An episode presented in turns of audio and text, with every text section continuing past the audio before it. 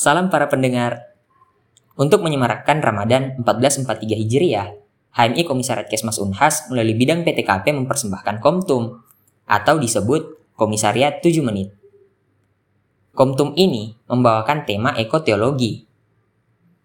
Ekoteologi sengaja kami angkat karena topik ini menyinggung persoalan filsafat yang memiliki relevansi terhadap refleksi spiritual manusia. Oh iya, sebagai informasi, bahwa Komtum ini akan rutin diupload di media sosial HMI Komisariat Kesmas Unhas setiap hari Jumat pada bulan suci Ramadan 1443 Hijriah. Jadi, stay tune ya. Nah, berbicara mengenai ekoteologi atau ekologi teologi yang kemudian dibahas pada Komtum kali ini, sekiranya sebelum kita jauh melangkah membahas mengenai definisi tersebut, rasa-rasanya kita mesti tahu dulu nih, apa itu ekologi dan apa itu teologi. Ekologi, atau yang dalam bahasa Yunani kuno disebut sebagai oikologia, menjelaskan relasi yang saling berkaitan yang menopang dan memungkinkan kesejahteraan di bumi. Relasi tersebut terwujud di antara semua makhluk yang meliputi hewan, tumbuhan, dan mineral. Nah, di mana kesemua makhluk tersebut itu memainkan peran penting dalam menjaga keseimbangan komunitas bumi. Selanjutnya, komunitas bumi ini, kalau dalam bahasa Yunani, itu dapat disebut sebagai oikos. Oikos sendiri berasal dari kata oikomene yang menggambarkan rumah bersama milik Tuhan. Sehingga, seluruh komunitas merupakan milik Tuhan atau Tuhan ini disebut sebagai sang pencipta. Dalam komunitas bumi, setiap makhluk memiliki kontribusi dan peran dalam kesehatan dan ketahanan ekosistem keanekaragaman hayati. Perlu diketahui juga bahwa relasi yang dibangun oleh manusia mengandung makna yang sangat ekologis. Pada tataran tertentu misalkan, relasi ekonomi, sosial, dan politik dapat mempengaruhi keseimbangan ciptaan. Sebagai contoh, dari bumilah segala sesuatu yang manusia kerjakan, gunakan, dan hasilkan itu berasal. Selanjutnya, kebiasaan manusia yang terus mengkonsumsi energi dan barang secara terus-menerus mempengaruhi ketahanan sistem planet. Namun di sini, kapasitas bumi memiliki mekanismenya sendiri untuk memulihkan dirinya dan mempertahankan kehidupan. Sehingga, relasi ekonomi dan politik berdampak pada manusia dan oikos Tuhan. Menjaga relasi ekologi, sosial, ekonomi, dan politik yang adil dan seimbang memerlukan iman, akal budi, dan kebijaksanaan.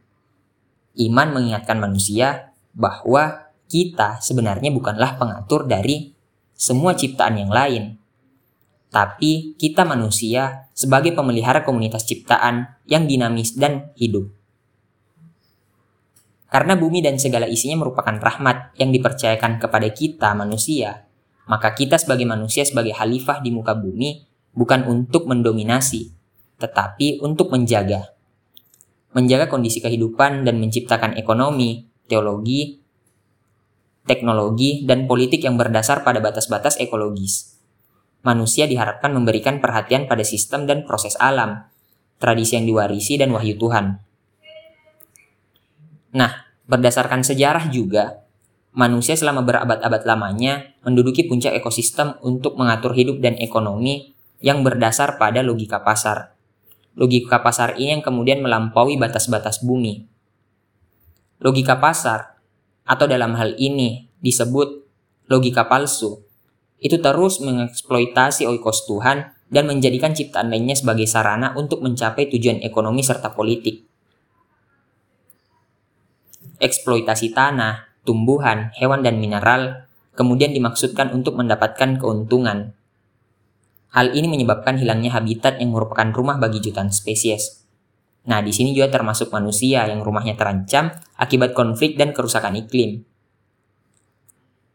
Akibatnya, jika kita melihat, realitas kemudian membuka mata kita bahwa manusia yang menjunjung tinggi antroposentrisme itu dapat mempercepat ketidakstabilan ekologi. Sejatinya kebijaksanaan memungkinkan manusia menemukan jawaban dan jalan untuk membangun ekonomi hijau dan sistem politik yang adil serta menopang kehidupan planet dan manusia. Nah, selanjutnya, apa itu teologi? Teologi sendiri berasal dari kata Yunani, yakni teologia, yang berarti wacana tentang Tuhan. Santo Agustinus kemudian memahami teologia sebagai pengajaran tentang ketuhanan. Kemudian, sebagaimana yang dikatakan oleh Thomas Aquinas, teologi diajarkan oleh Tuhan, mengajarkan tentang Tuhan, dan menuntun kepada Tuhan.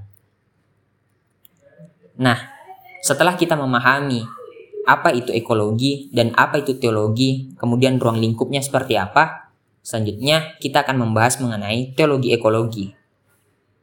Nah, di sini sebenarnya ekologi bukan hanya merupakan ilmu alam, namun ekologi mencakup aspek politik, sosial, dan budaya. Ekologi ditandai dengan hubungan atau relasi timbal balik antara manusia dan ciptaan lainnya. Oleh karenanya, wacana mengenai ekologi kemudian tidak terbatas pada konservasi alam, atau bagaimana berbicara mengenai pemulihan alam, tapi juga bicara tentang keadilan global.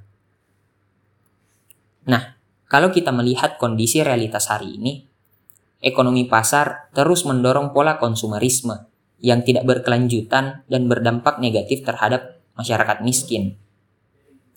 Selain itu, penggunaan energi dalam masyarakat industri itu terus mempengaruhi iklim global. Sehingga jika mengacu pada persoalan yang tadi, para teolog lingkungan kemudian menegaskan pentingnya refleksi teologis mengenai ekologi. Nah, ini yang kemudian menjadi poin penting mengenai uh, jika berbicara mengenai ekologi teologi. Gagasan utama dari ekoteologi itu berarti bahwa dunia adalah milik Tuhan atau dalam hal ini Allah. Tuhanlah yang empunya bumi serta segala isinya dan dunia serta yang diam di dalamnya. Nah, hanya saja pada prode modern saat ini pemahaman tentang relasi manusia dan alam telah bergeser kepada manipulasi teknologi terhadap lingkungan. Nilai-nilai kemudian didasarkan pada tujuan yang dipaksakan pada alam semesta oleh kreativitas historis manusia.